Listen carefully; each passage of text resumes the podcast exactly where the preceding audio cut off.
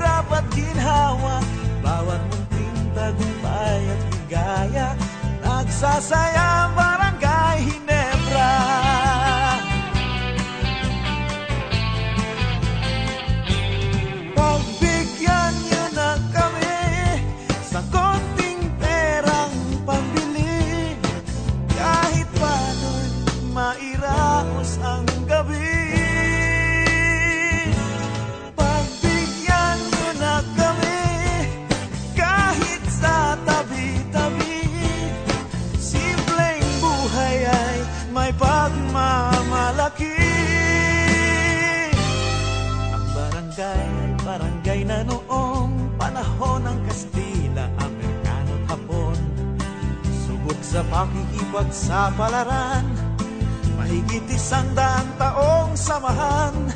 Sa labanan at pakikibaka, walang iwanan sa hirap at ginhawa. Bawat munting tagumpay at higaya, nagsasayang Barangay Ginebra.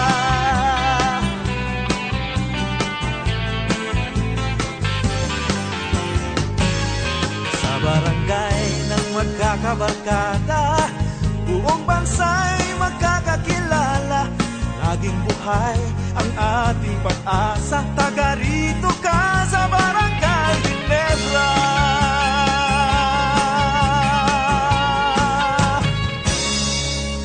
Kumusta po mga kabarangay? Ako po inyong uh, kaibigan Simpapawid, ang inyong Direk Rene, dito po sa ating programang Barangay New Zealand sa Free F M eighty-nine point zero. Subaybayan nyo rin po ang iba pang mga Barangay New Zealand programs sa T V po tuwing araw ng Lunes, alas nuwebe ng gabi sa app na T V Channel thirty-six at syempre sa ating mga social media accounts sa Facebook, sa YouTube, sa Instagram, sa TikTok at meron na rin po tayong Twitter. Yan po ang ating Barangay New Zealand. Ako po ang inyong kaibigan Simpapawid, ang inyong Direk Rene.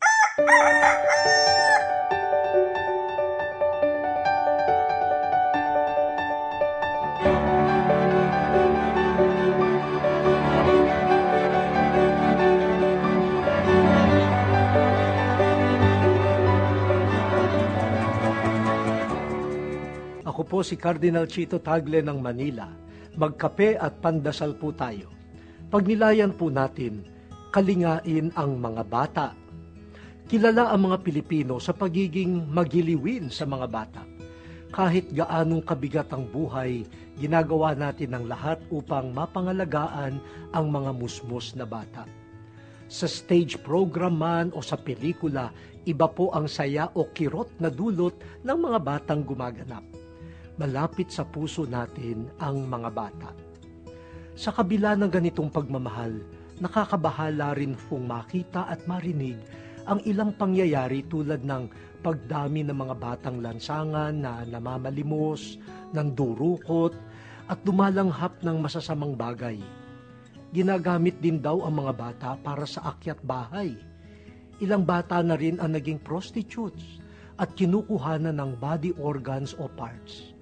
Nakakagulat na may mga batang hinahalay ng sariling magulang, kamag-anak, kapitbahay at kaibigan. Gisingin po natin ang ating likas na pagkalinga sa mga bata. Naririnig ng Diyos ang kanilang tinig kapag sila ay tumatangis. Kaya dasalin po natin, O Diyos, lagi mong ipagsanggalang ang mga bata. Amen.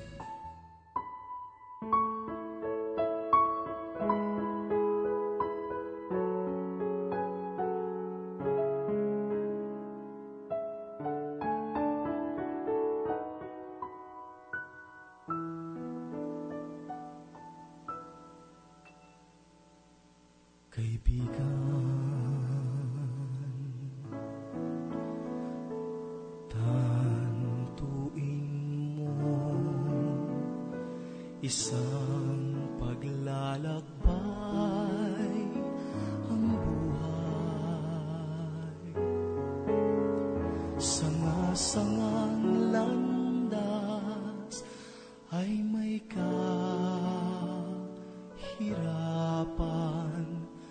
Kung ang lungkot o panganib sa'yo'y bigla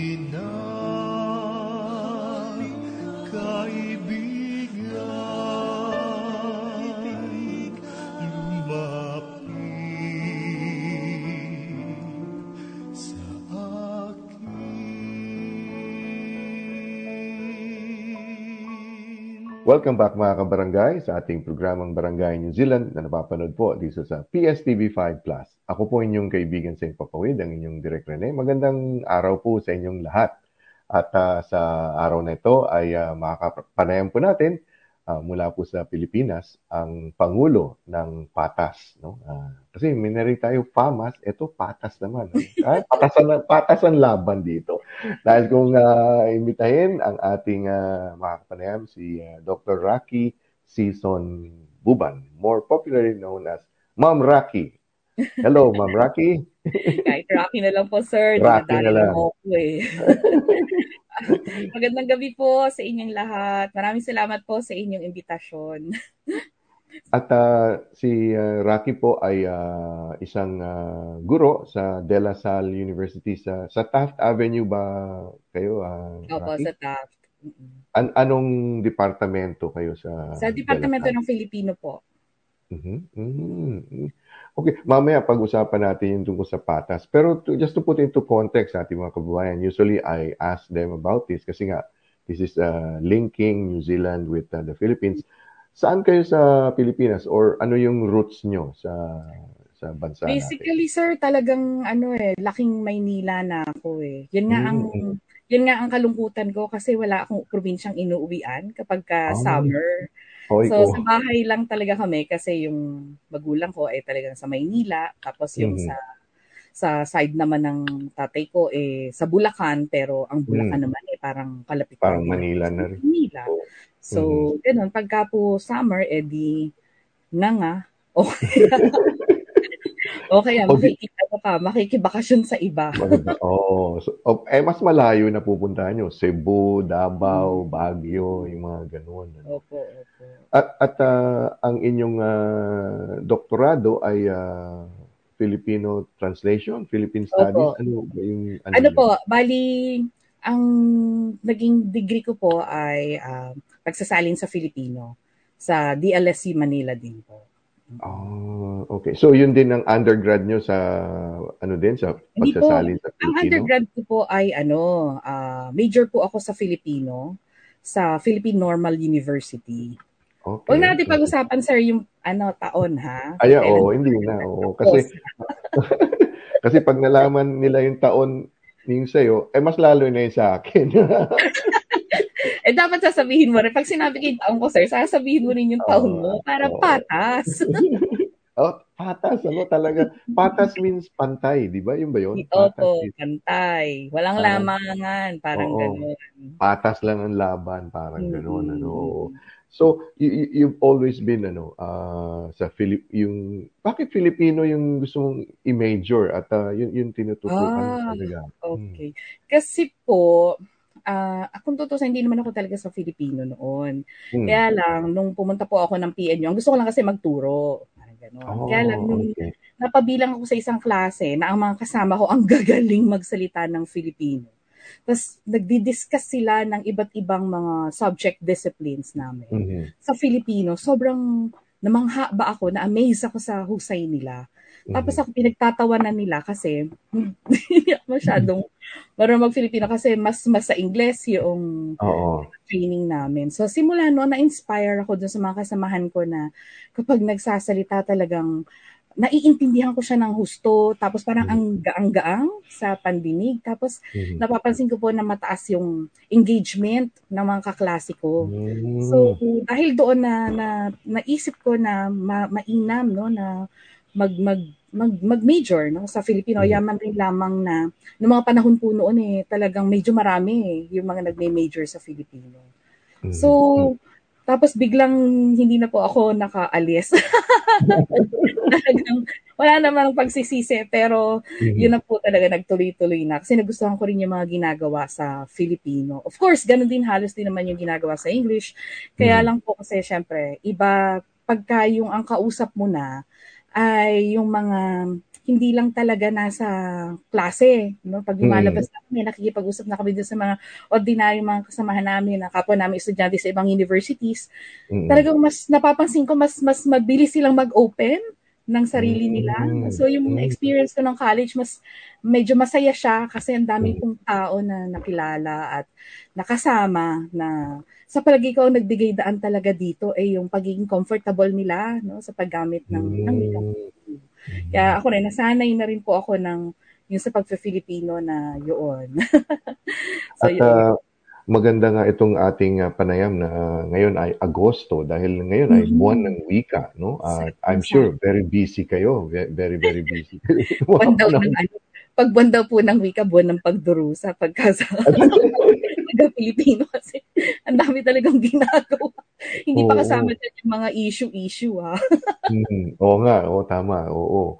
Uh, at uh, ano to, yung I think through the years, no, talagang yung pagiging ano, yung wikang Filipino o yung wikang pambansa kasi ang sabi nila ang buwan ng wika hindi na lang Filipino kundi lahat ng wika, tama ba ako diyan? Uh, Actually Raki? po, uh, ang talaga nasa mandato buwan ng wikang pambansa. Pero pambansa. Dahil sa ang wikang pambansa naman ay mas inclusive, no, kasi mas mm-hmm. dapat maging bahagi talaga ito ng iba pa nating mga wika eh mm-hmm. sa ating bansa, kaya dapat kasama rin ito na mm-hmm. ipinagdiriwang natin, no, yung dami ng mga buhay na wika sa Pilipinas na mm-hmm. kumakatawan sa iba't ibang kultura natin at sa iba't ibang mm-hmm. um, sa mga grupo, no, na na, mm-hmm. na mga kasama natin dito sa ating bansa na alam naman natin na marami rin silang naiaambag, no, para magkaroon ng lalim yung pagkaunawa natin sa ating identidad bilang mga mm-hmm. Pilipino. Kaya kaya very interesting po, 'di ba, kapag ka mga mm-hmm. Pinoy ang kausap kasi tama, correct. Ang dami niyang pwedeng i-share, ang dami niyang pwedeng oo. i-relate. Tapos madali mm-hmm. tayo na makipag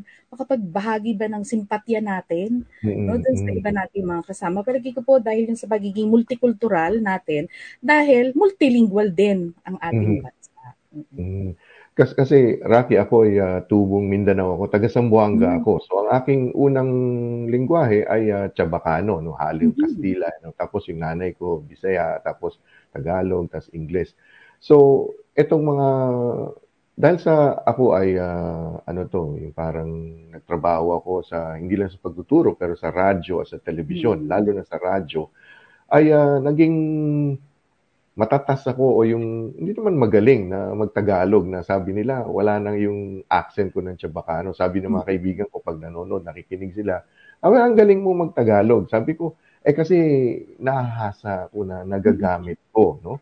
And and also someone who who has traveled and been away from the country for so long, pag naririnig ko yung ano, halimbawa, nasa isang grocery ka o ano. Kagaya kanina, na, nakapila kami siguro. Tapos, nasa likod, may mga bata, may pamilya, parang kinakausap ng nanay.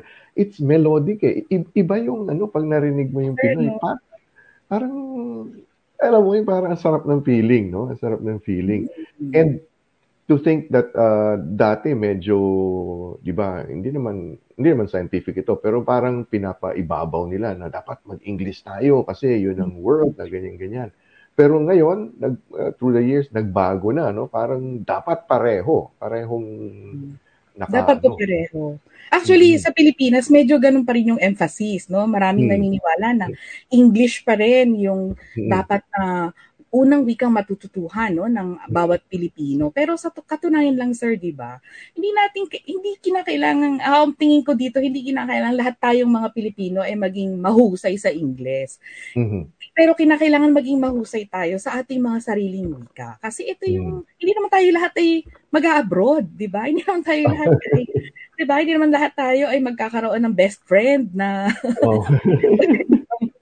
bansa, di ba po? Mm-hmm. Pero yun nga, uh, dahil ang ating lipunan ay talagang may ganong klaseng pagkiling, no, sa wikang mm-hmm. Ingles, hindi hindi maialis na talagang kuminsan nagkakaroon pa rin ng hanggang ngayon ng ganyang klaseng pagtingin. Isa po yan mm-hmm. sa mga bagay na patuloy namin na uh, kumbaga eh, binubuwag, no? Kasi mm-hmm. okay lang naman ang Ingles, hindi natin kalaban ang Ingles. Talagang mm. dapat din matuto tayo ng Ingles. Pero hindi pwede na hindi tayo matututo ng ating sariling wika. Kailangan magaling tayo sa wika natin. Tama, kasi tama. magaling tayo sa wika natin, magaling din tayo sa ano pa mang mga wika at iba pang mga mm-hmm. wika na pwede nating aralin. Hindi malulusaw yung pagka Pilipino natin. Kasi oh. o, alam hmm. natin kung nasaan tayo nakalugar. Kasi pagtignan mo naman yung kapalaran ng ibang mga bansa at ibang mga kultura, no, na nabubuhay ng multilingual at multicult- sa kanilang multilingual at multicultural na lipunan, eh makikita niyo po na napakatatag, no, ng kanilang hmm. sense of identity. At mahusay sila, no, sa mga wikang alam nila, no. Kaya sana ganun din tayo. Hindi sana tayo burara, no, pag-asali. Oo nga eh. Parang so, ini- natin kapag English, di ba? Ini-itsapuera natin yung oh. ano, naalala ko nung ako yung lumalaki kami noon, no. Although sa eskwelahan namin kasi sa public school ako, no. Pero yung mga private school, naririnig ko yun sa mga kaibigan ko o sa mga kwentuhan na parang pinagbabawa, pinagbabawal na mag-Tagalog, mag-Pilipino, mag- you only have to speak. Tapos may, may penalty pag, pag oh. ano ka. Oo. But sir, that's no longer true. Sir, naniniwala ako na yung panahon na yan, parang ganyan nga po. So, parang, parang pangkasaysayan talaga ang peg mo. Pero oh, totoo po yan. Totoo, totoo yan, po yung sinasabi nyo. Pero ngayon hindi na, Rocky. Hindi na siya ganun. Hindi na po kasi meron din tayong karapatang pangwika, no? Meron tayong language rights. Ah. No? So, kinakailangan proteksyonan din natin ito. Oh. At palagi ko po dapat, uh, kaya po meron tayo yung tinatawag na mother tongue-based instruction mm. ngayon. No, ito yung mga katutubong wika kasi talagang imagine mo sir kapag bata ka, 'di ba, no? First time ka aalis ng bahay, ng tahanan, papasok ka ng school. Tapos magugulat yung bata kasi ibang wika yung nasa eskwelahan, ibang-iba sa lengguwahe niya sa bahay. Malupit pa nito. Halimbawa, kung ako ay Cebuano, tapos papasok ako ng halimbawa no, kinder ako, papasok ako sa school, tapos ang lengguwahe doon ay Filipino tsaka English. Biruin mo sir, 'di ba? Bagong lengguwahe pag-aaralan mo, tapos bagong asignatura, bagong Mm-hmm. Di ba yung mga bagong konsepto, ang saklap nun na, ang hirap nun para wow. sa isang bata. So, ngayon po, kahit pa paano, may ganun ng klaseng pagsasaalang-alang, may ganun ng consideration, no, na at least sa basic education, sa very basic education, mm-hmm. hanggang grade four, at least mm-hmm. ang gagamitin mo, ay yung sinusong wika, na tawag namin sinusong wika, o mother tongue, no, na tinatawag. Oh, para okay. hindi magkaroon ng masyadong culture shock mm-hmm. yung ating mm-hmm. ng estudyante. Tapos eventually, pag mahusay na sila, no, sa marunong sila magbasa, mag, magsulat sa kanilang sariling wika, saka po natin i-introduce yung L two o yung mm. second language. At ito, papasok na yung Filipino, papasok ang English, et cetera. Mm. So, ah, so, so, ibig sabihin, pag halimbawa, uh, nasa sa Zamboanga sa amin, so hanggang grade four, i- i-try to ano yung Chabacano. Ah, opo, opo, opo. Dapat po ganun. Dapat po. Yun po yung, ano, yun po yung, uh, programa, no, ng mother tongue based mm-hmm. instruction. Actually, medyo late na nga tayo diyan eh kasi dapat noon pa naigaw na isagawa 'yan. Mm-hmm. Pero better late, no, than never. Mm-hmm. So, mm-hmm. hopefully po, no, ay mare, ma, pag dumating na yung tama na makaka ang inaasahan makaka-develop tayo ng mga estudyante na matataas, no, na may sapat na competency, may sapat na proficiency sa katutubong mm-hmm. wika, sa pambansang wika, sa banyagang wika. Mm-hmm. O, oh, di ba ang bongga ng... Oo, syempre. Hindi, yeah. tsaka holistic yung ano, yung, in, yung kasaysayan natin, yung, yung roots kung saan tayo ay kasama-sama, no? Kasi ako, naniniwala ako, bago pa tayo naging kung ano man, naging Kiwi, Amerikano, kung ano, eh tayo yung mga Pilipino. Kaya okay. h- hindi ko rin naman mabablame yung iba, parang... Alam ko, may mga kaibigan ako na hindi na nila, yung lalo na pag lumaki dito, yung mga anak nila dito sa New Zealand, hindi na, kasi syempre, mas maraming oras nasa labas ng bahay, so English ang ano, so hindi na masyadong, ano, parang, hindi hindi binibigyan ng halaga. Yeah, so, I don't know, reason, sayang. Say, sayang po, ano, kapag gaganan, kasi syempre, oh. nasa lengguwahe yung kultura, yung mundo, mm. no, na pinapapalooban ng kultura na yon. So kapag ka hindi nila ito na napag-aralan, hindi nila ito mm. nagamit, parang may nawamatay na mundo. Correct. Parang may namamatay din na kultura. Mm. Sana ay magkaroon ng pagkakataon na uh, mabalikan nila to, no, sir? Kasi mm-hmm. mas talagay ko po magandang ano to eh, danas para sa kanila. Mm. magkakaroon sila ng yung insights po ba, no, mm-hmm. na sa kanilang kung ano ba talaga sila kasi kung minsan yung mga wika, no, 'di ba, dahil taglay nito yung pinakakaluluwa, no, ng mm-hmm. ng isang partikular na kultura, nagagawa po niya na itawid, no, ang maraming mm-hmm. bagay hindi kayang ipaliwanag at hindi Tama. kayang bigyan ng label o pangalan mm.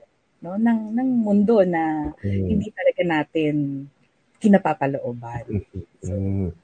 uh, narin, bago ko narinig sa inyo yung danas. An- ano ano nga yun? Parang may idea ako kung ano yung pero what's danas? An- anong danas was experience. Ayun. Oh, yung oh. experience nila yung world of oh, meanings no na naka mm. na embedded doon sa lengguwahe na yon kasi mm. yung lengguwahe na yon yun yung 'di ba ito yung sabi nga ay sim- uh, representasyon eh no ng, ng mga iba't ibang mundo ng pagpapakahulugan.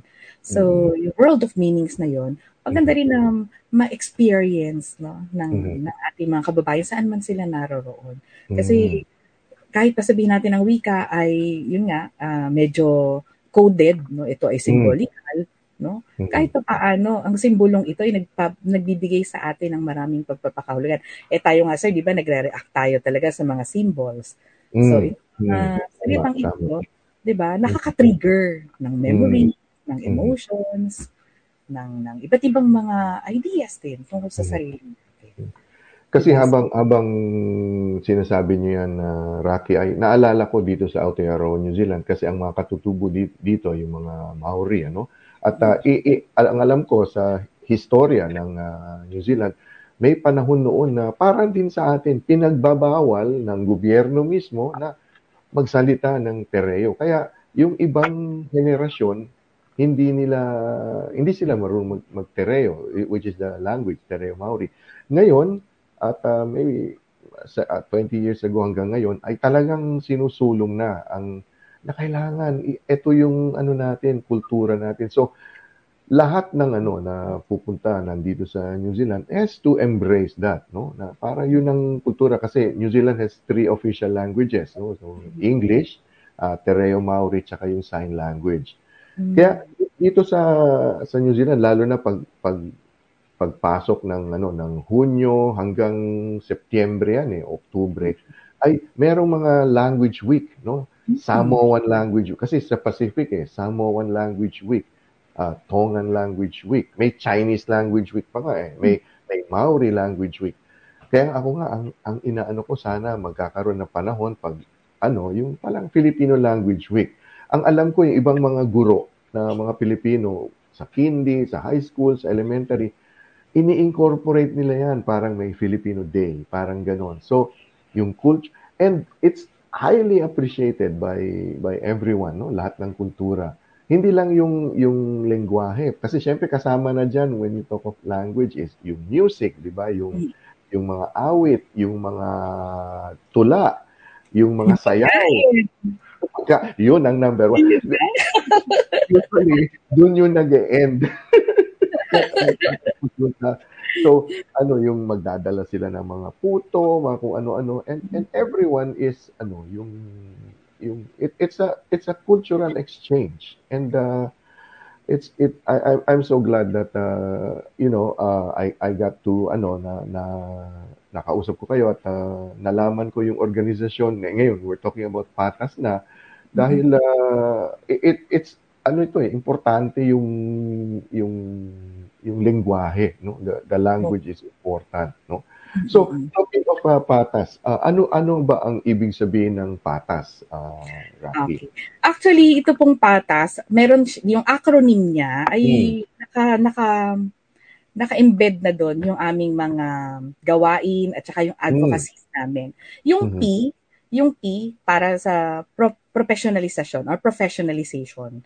Kasi mm-hmm. sa totohanan lang, kahit po sabihin natin na ang tagal na ng translation sa bu- sa mundo, no, at wala mm-hmm. talagang civilization na naitatag na hindi dumanas ng pagsasalin, halos ng decade eighties lang nung ito ay talagang ma-identify as an emerging mm-hmm. discipline. So dito sa bansa natin, hindi pa po ganoon natin may consider na ganoon ka-professionalized no, yung gawaing pagsasalin. Mm-hmm. Sabihin, wala pa tayo talaga nung mga tinatawag na licensure examinations, accreditation procedures. Ah, pero okay. magkaroon talaga ng, uh, yung makita mo talaga sino ba dito yung legit, at saka sino yung legitimate translators, at saka sino yung mga sampay bakod, ano? Kasi syempre, nagkakaroon din ng mga problema pagdating sa ganyan. Actually, pag may pangailan kayong magpa-translate, hindi mo mahanap sino ba ang translator na pupuntahan mo. Ah. Correct. Di ba? Oh, usually, oh, ang nilalapitan mga guru sa Filipino. Oh, eh, oh. Hindi naman porkit marunong ka magsalita ng Filipino at hindi naman mm-hmm. porkit mabay nagtuturo ng Filipino, ay mm-hmm. meron kang competencies no, pagdating sa pagsasalin. Kasi mm-hmm. ibang ano rin po yun eh, ibang skills din yung nire-require. Mm-hmm.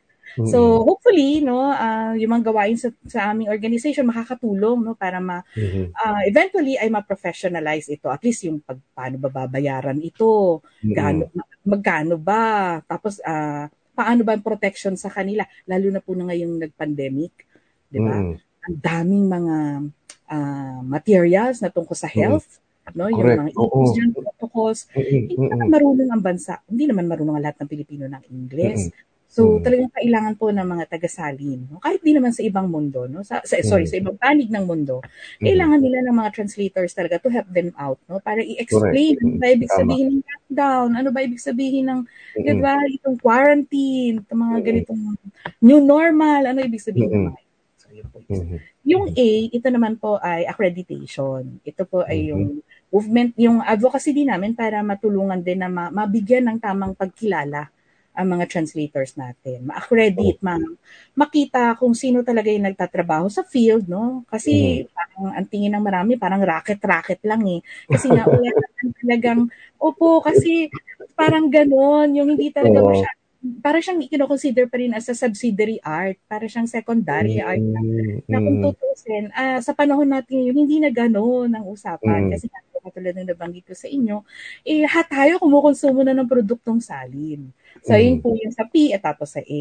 Yung T, training. Nagbibigay po kami ng training sa mga translators natin para mas makapag-level up ng skills nila. Mm-hmm. Hindi lang para hindi lang ito yung training paano gamitin ang wika, kundi talagang paano yung pagtutumbas, paano bibigyan ng solusyon yung mga metaphors, paano mo mm-hmm. ipapaliwanag yung ginawa mo para maintindihan, makapag-benchmark yung ibang translators.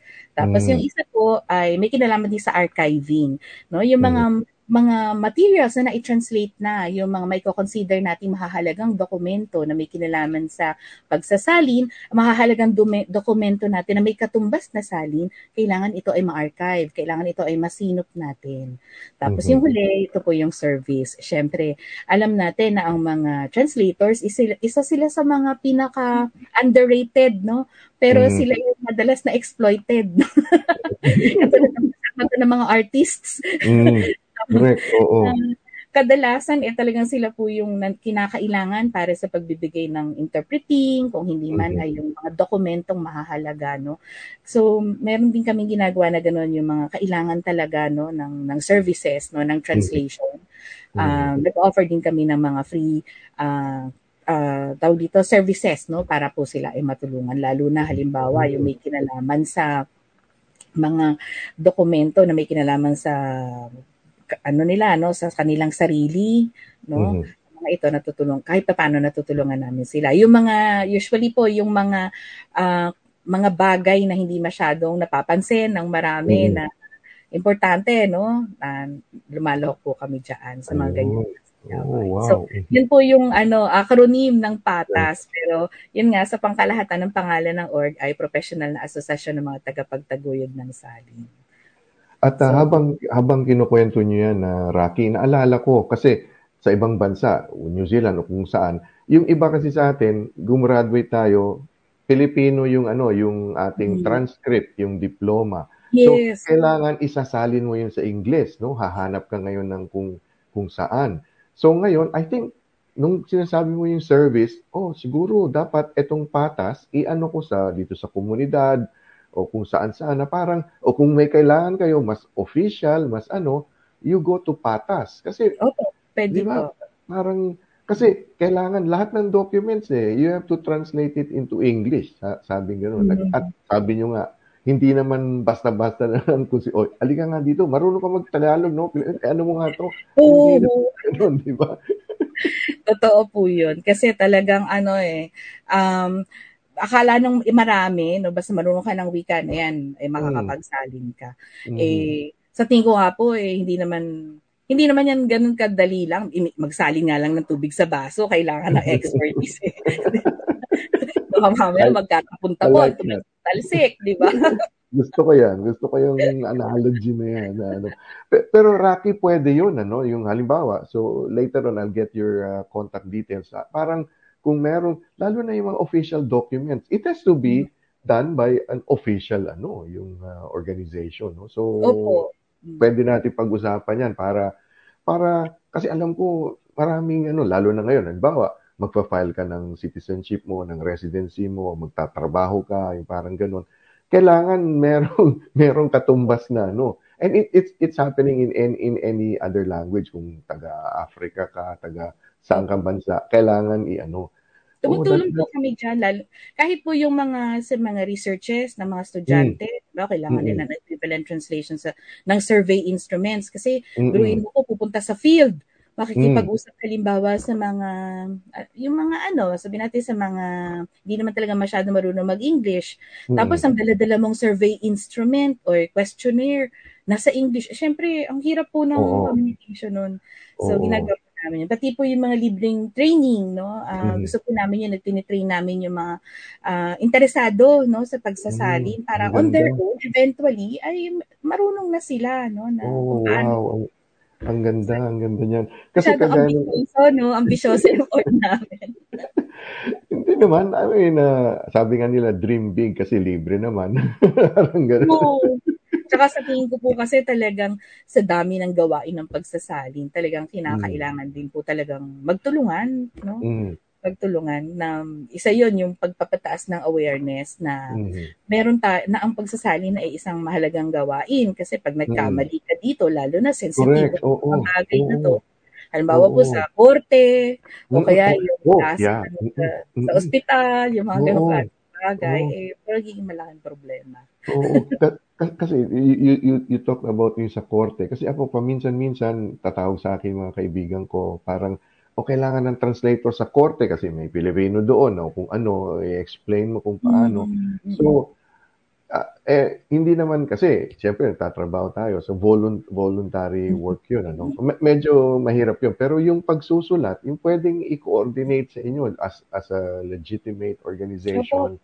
Ito yung, ano, wow, ganda. Mm-hmm. Ganda yan, ma- maano yan. Pwede Pero, po yan. Pero Rocky, hindi lang naman mga guro ang uh, miyembro ng PATAS, di ba? It, eh, it's inclusive. So, so, you were saying kanina yung kung sino ang, ano, anong sektor ang pwedeng maging miyembro ng, ano, ng uh, PATAS. Pwede. Actually, adal ko na bang iwan kanina, lahat po ng involved sa translation, interesado sa pagsasalin, no? At willing, no, na hmm. magsalin, welcome po yan sa, sa grupo, no? Um, malak- malak- nagkataon lang na siguro ngayon, ang marami talaga sa amin, mga galing sa academe kasi mm-hmm. talagang ito yung mga grupo, tala- ito, ito yung mga tao talaga na lumalabas din kasi kami para mm-hmm. maghanap na no, ng mga kasama. Pero willing po ang lahat no, dito sa, uh, welcome po silang lahat no, dito sa organization na to. Mas masaya, mas marami nga po mas masaya din. Ah, Rocky, so kasama dito itong mga, di ba yung alba, Korean novela, from Korean gagawing Tagalog o from English. So kasama to. Pwede sila maging member. Yung mga, nag- ah, yung mga nagboboses, nagsasubtitle, oh. yung mga oh. naglalagay ng mga subtitles dun sa oh. kanila. Oh. Kasama rin po sila. Uh, katulad po nung nabanggit ko rin yung mga interesado rin sa pag-develop no, ng mga machine translation mm. softwares, kasama mm. din po namin sila. Machine translation softwares sa Filipino. Kasi mm. hanggang sa ngayon, talagang kung mapapansin niyo po, wala tayong masyadong software pa sa Filipino. Yung uh, automatic translation, wala po tayo. Ah, oh. ah yung mga ano, yung, tra- yung nagtatranscribe, yung galing sa overseas o something, parang gano'n, yung ba yun? Hindi po, yung mga software natin, halimbawa, katulad po ng sa Google, halimbawa, yung Google Translate. Ah, okay. Oo. Oh. Google Translate sa Filipino pero hindi oh. mo pa siya masyad, hindi mo siya ma-consider na reliable kasi medyo ma-stress ka kapag kasi na-stress din yung software. So uh, ngayon po yung mga trabaho no ng mga oh. kapatid natin sa ano sa field ng computer studies hmm. no, eh, talagang ganyan din yung gusto sana namin talagang matuloy na mga gawain kasi mm. talagang kailangan din po yan. Mas mababilis ang trabaho eh. Hindi katulad halimbawa sa ibang bansa, di ba? Pag bumili ka ng anumang produkto nila sa likod, nandun yung mm. English version, tapos may translation mm. sa bahasa, Tama. may translation Tama. sa Oo. Chinese. No? Pagdating mm. sa Filipino, wala eh. Parang bahala kayo. Oo, ina-assume nila na, ay marunong mag-English yung mga oh, yan. Oh, pero oh. mapapansin mo, hindi nakakasunod sa mga instructions kasi. Correct, oo. Oh, oh, oh. Naalala ko, Rocky, nung, ano, nung, nung panahon na nandiyan pa ako sa Pilipinas. So, uh, yung mga kaibigan ko, yung mga nasa I T, yung mga nagdi-design, gano'n. So, nagkukwentuhan kami kasi hindi pa, wala pa yatang na-invento yung Waze. Pero yung bang, yung... yung pag nagda-drive ka, tapos may nagsasalita, anong parang turn left, turn right, parang gano'n. So, nagkukwentuhan kami, parang ano yung, ah, ano kaya gawin mo yan in Filipino? Parang, o oh, pagdating sa dulo, kumanan ka.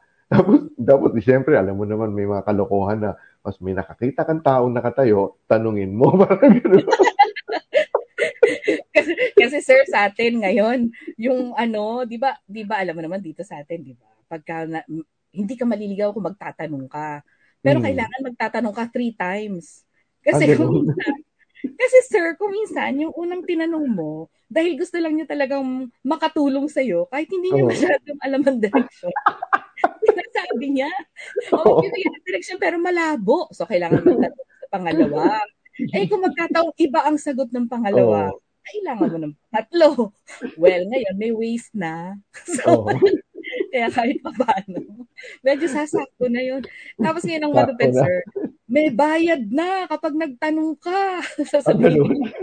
Opo, ba? Papuntang Antipolo. Pag Oo. tinanong mo sila, may bayad, limang piso. Ang tanong, ang bayad sa, tan- sa sagot nila. Ngayon, iba yun. Kapag nagpasama ka sa kanila para ihatid doon sa lugar, twenty pesos na yun.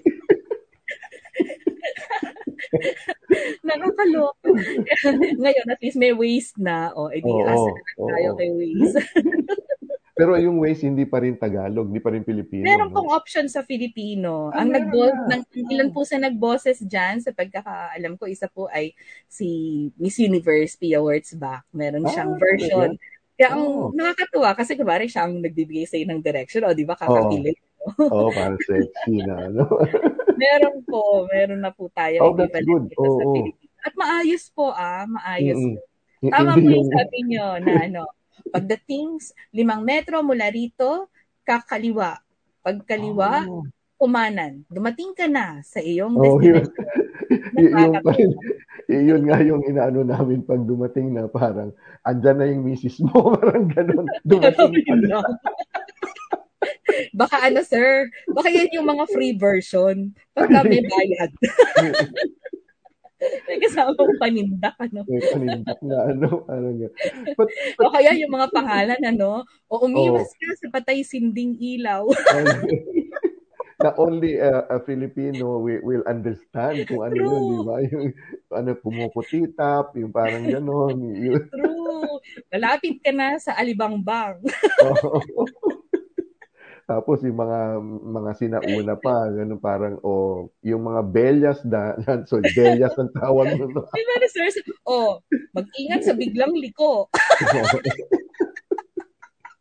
Oh, someone should do, do a, a, a, a nice version of that. Oo, oh, no. Baka dapat ganito, sir. Merong ano, may hmm. pang-adult version. Oh, yun. Oh, may children. Pang-adult version. Tapos, dapat may pang ano, I think that's a good project ng PATAS, Rocky. May pang O F W version, yung mga nakalimutan mo na, parang gano'n. O, napapadaan ka na sa Luneta, gano'n. Mabaho or, yan dahil Smoky Mountain, parang gano'n. Ah. Or baka ganito, sir. Ganito pag sa O F W. Oh, kung inaakala mong malaki ang pagbabago, hindi. Huwag kang umasa. Huwag kang mag-inarte. Alam mo pa rin yan. And, you know, uh, mga kabarangay, no? Kami ni Rocky, we were talking about this in a light manner, pero ganito ang lengguahe. Uh, language is alive, no? Uh, di ba, yung, yung Rocky, tama ba ako na nadadagdagan ang, ano, yung mga ter- termino, yung, yung, kasi, di ba, yung, yung iba na in- English siya, pero pwede na, kasama na siya sa, sa, sa Tagalog, di ba? Yung mga... Actually, yung evolving feature ng ating mm. pambansang wika, yung evolving feature ng ating Filipino, mas mm. makiling na po siya sa Taglish. Unlike, mm. sir, siguro nung, nung mga twenty years ago, thirty years Oo. ago, medyo makiling siya sa Spanish. Mm. Pero ngayon, di ba sir, nata mo yung mga panahon noon na telepono, frutas, oh. o mm. falda, di ba? Oh. And then sir, ano na, telephone, phone, cellphone. Mm-hmm. So mas makiling po yung tendency ng panghihiram natin ngayon, mas may ang bias natin para sa, nanghiram na tayo mas madalas sa English. Na sa tingin ko ay isa sa talagang, ah, uh, Uh, tawag dito, pagpapakita no, na very dynamic. No, mm. Tama po yung sinabi nyo na buhay ito. Kaya mm. ang, ang wikang ito ay buhay at isang palatandaan na ang isang wika ay buhay, ay nangheheram siya no, mm. ng iba pang mga salita sa iba pang mga wika. Kasi kapag ang wika po ay hindi nangheheram sa ibang mm. mga wika, sa ibang bansa, ito ay mamamatay. No? Mm. Katulad ng mm. kapalaran ng Griego, ng Latin. Mm. So, sa kaso natin, palagi ko po ay kaya rin napakayaman ng ating bokabularyo kasi meron tayong mga salita na hinera mula sa wikang Kastila, sa wikang Chino, no? Mm. sa sa Ingles, no? Tapos nandito pa yung mga katutubong wika natin. So, correct. Oo. Ang saya po ng mm. uh, ang ngayon po ano eh, pinag-uusapan yung mga halimbawa yung mga salita natin na uh, halimbawa sa katutubo yung salitang hayahay, di ba? No? Hayahay, oo. Oh. Mm. Di ba? Galing po ito sa hoyohoy. Pero, mm. ngayon, dalawa tayong term para sa salitang chillax o chill ka lang, relax ka oh. lang. Oh. Mas ngayon po nagamit na yung salitang hayahay. Ay, di nadagdag sa ating bokabularyo, di po ba? Mm. So, ganun po sana, no, yung mga tao, yung wag silang mat- ma- ma-turn off no, sa paggamit mm. ng Filipino. Kasi hindi naman kinakailangan na maging stricto ka na ito dapat lang yung tunog, no? Yung mm. ano yung nang alam mo, no, gamitin mo ito, no, mm-hmm. sa, sa pagpapahayag, no, at kung ano man yung lalabas na feature na to, ito ay bahagi, no, ng pagpapaunlad, no, ng ating wika. Rocky, we were talking about yung paghihiram ng ano mm-hmm. ng ating tayo humihiram kagaya ng Korea novela, di ba? Ano yon? Uh, parang sinama Korea novela, sinamang mm-hmm. so accepted na siya ngayon, ano? Opo. Uh, tinatawag po natin siya na coinage, no, yung mga coinage. Salita okay. no na na dati na pinagko-combine natin, nakakabuo tayo ng mm-hmm. parang ng parang po tayong ganyan ng mga halimbawa Tel- ano ng teleserye, di ba? Teleserye. Teleserye, Korean novela, chinovela, no. Oh, uh, ito okay. yung genius eh ng ating wika, no. Talagang mm. napakadali para sa atin, no, na mm. gumamit no ng mga ganong klaseng mga mm. salita kasi para mas mabilis no yung mm. hindi pag pag-uunawaan natin no sa pag-uunawaan oo at, at saka uh, I understand ang English meron din siyang parang kinuha sa language natin di ba na ngayon Marami ay po. Part of the English uh, language na opo isa dito yung boondocks no makita niyo boondocks. Po sa dictionary nandoon na po oo. Yung boondocks B O N D O C K S siguro hindi nila kayang bigkasin yung ano, bulubundukin. Kaya, boondocks. Boondocks, oo. So, makakita niyo po. Naroon din nga sila ng boondocks dot com. Tapos the same yung meaning, pero yun lang. Hmm. Yung the way they spelled it, syempre, binatay hmm. na nila sa sarili nilang spelling system. No? Okay. Mm-mm. So, kaya, parang lahat naman po kasi talaga ng mga wika ay nanghihiram din naman. No? At saka sa totohanan hmm. lang, ito yatang panghihiram ng salita. Ito yata mm. yung pwede mo talagang hiramin eh, ng kapkas pwede mong gawin kahit anong mong gustong gawin doon sa salitang yun nang hindi ka makakasuhan. Hindi ka tulad ah. ng nanghiram tayo ng bagay, ano, damit, nanghiram oh. tayo sa oh. kaibigan natin. Tapos gupitin mo yung isang manggas, ibalik mo sa mm. kanya, sure, away mm. na malupit yan, hindi ka na niya friend. Pero sa, sa mga salita, no, sa paghihiram po sa mga wika, ay nagagawa mm. natin yung bagay. At marami tayo, ang, kahit po yung mga salita natin, halimbawa, yung salitang alam, akala natin Tagalog to, pero hindi naman. Ito ay salitang Arabic actually. Marami ah, po tayong mga okay. salita alam sa, sa, kahit sa Sanskrit, no? Yung halimbawa, mm-hmm.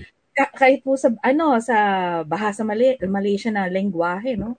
Mm-hmm. Yung salitang mura, salitang mahal, hindi naman po yan mga Tagalog o taal na salitang Tagalog. Yan yung mga hinaram din natin sa mga mm-hmm. wika no na nasa katabi no ng ating ano ng ating lugar kasi ganoon naman talaga yung mga kung saan tayo nag-i-interact di ba yes. yung napipick up natin yung nai-in yun ang nai-imbibe natin na isasama sa ating lengguwahe kaya I'm sure sila rin nakikinabang mm-hmm. din sila sa ating mga mm-hmm. sa mga katutubong wika naman ginagamit po natin halimbawa ngayon yung salitang bana no para tumukoy doon sa asawang lalaki. Kasi ah, oo, naririnig. Opo, di ba sa Cebuano, no, yung bana, bana, oo. No? Kasi sa atin, sa Tagalog po kasi, wala eh. Asawa, parehas yun. Baba, asawa na babae, pwede siyang lalaki.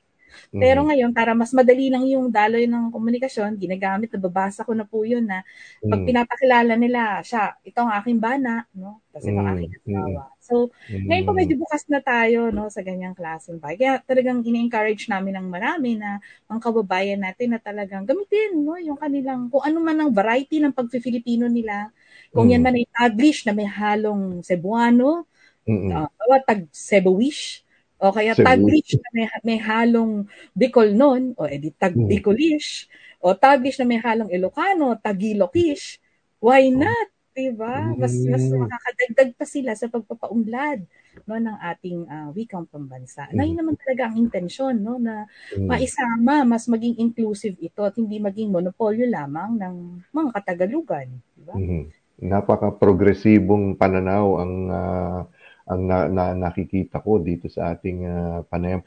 Ano ngayon ang mga aktibidades ng uh, PATAS? Uh, hindi lang sa buwan na to, pero yung siguro for the rest of the year. Uh, Ito at, pong ano, ang talagang big deal na pinaghahandaan namin ngayon ay yung paglulunsad ng aming journal, no, na oh, sa wow. Filipino, na devoted lamang sa pagsasalin. Wala pa po, sa pagkaalam ko kasi sa review, no, na ginawa ko po mm-hmm. ng mga literatura, wala pa akong nalalaman na talagang journal na talagang devoted. Journal sa Filipino na devoted lang sa translation. Madalas po kasi yung mga translated ano works, pati yung mga researches about translation, mm-hmm. ito ay naisasama lamang as an article, isang article halimbawa sa mm-hmm. collection, no, ng maraming mm-hmm. mga contribution. Ito pong ano, ilo-launch na journal, ang pangalan po nito ay Salin Journal, ay talagang nakatutok lamang, no, sa pagsasalin. At ito po ay ano, uh, tumatanggap, no, ng mga translation researches, literary translations, no, pati po yung ano, uh, tawag dito intralingual, o yung Uh, sabihin natin, sa loob ng mga variations, no, sa mga lingwahe, mm. bawa, yung mm. from Cebuano to Filipino, o kaya sabihin natin, uh, from Tagalog to Taglish, mm. kasi magkaiba pa rin po yun, no? Mm. So, mas inaasahan po namin na mas bu- magiging mas bukas ito. So, hindi lang siya yung interlingual translation na mula sa isang lingwahe patungo sa ibang lingwahe, bawa English-Filipino, pasok din po yung intralingual na pagsasalin. Ito yung mula sa isang variety ng wika papunta sa ibang variety. Katulad po nung nabanggit ko kanina, mula sa Tagalog, halimbawa yung Tagalog ng nineteen fifties, halimbawa mayroong oh, oh, uh, da, ni na Gerardo Tiangco, ni na Y Y. Arceo, halimbawa, o ni na Fausto Galaura, na gusto mo na mabasa ng ngangayuning, sa ngangayuning panahon, no? Medyo siguro, gagawin mo medyo Taglish yan.